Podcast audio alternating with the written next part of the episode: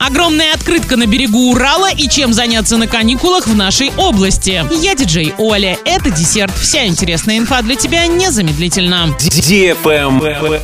News. Жители Оренбурга нарисовали огромную открытку на берегу Урала, присоединившись к акции «Чудеса на льду». Изобразили они мост Европа-Азия, космонавта и огромную елку, используя только лопаты, снег и лед. Участвовали в создании открытки более 30 человек. Кстати, картинка была готова всего за полтора часа. Трудились над ее созданием взрослые и дети. Открытки рисуют в разных городах страны, в том числе и в Екатеринбурге, Омске, Новосибирске и Якутске. Появилась идея создания зимних открыток в Амурской области. Там местный житель Валерий Мельников более 10 лет создавал ледовые шедевры, посмотреть на которые приезжали даже жители Приамурья. Travel Guide. В Оренбургской области на праздниках предлагается заняться горнолыжным спортом, зимней рыбалкой и охотой. Национальный парк Бузулукский Бор является зеленой жемчужиной Оренбуржья. В зимнее время здесь работают базы отдыха, разработаны маршруты различной протяженности, проводятся экскурсии. Для горнолыжного отдыха предлагается посетить курорт Кувандык 365 и центр активного отдыха Гребени. В последнем будет работать тюбинг-парк и каток. Еще один горнолыжный комплекс Ташла расположен на севере Тюльганского района. За красоту ландшафтов этот район называют Оренбургской Швейцарией. В то же время на праздники предлагается прогуляться и по историческому центру Оренбурга, посетить ледовый городок, покататься на коньках и тюбингах, попробовать горячие угощения и напитки.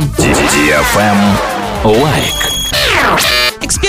Выяснили, куда россияне хотят отправиться отдыхать после новогодних праздников. Почти 70% туристов интересуются авиарейсами по России. Остальные думают о поездке за границу. Наибольшей популярностью среди российских направлений пользуется Москва. На втором месте Санкт-Петербург, а замыкает тройку лидеров Сочи. Также в рейтинг вошли минеральные воды, Краснодар, Калининград, Уфа и Симферополь. На этом все с новой порцией десерта специально для тебя. Буду уже очень скоро.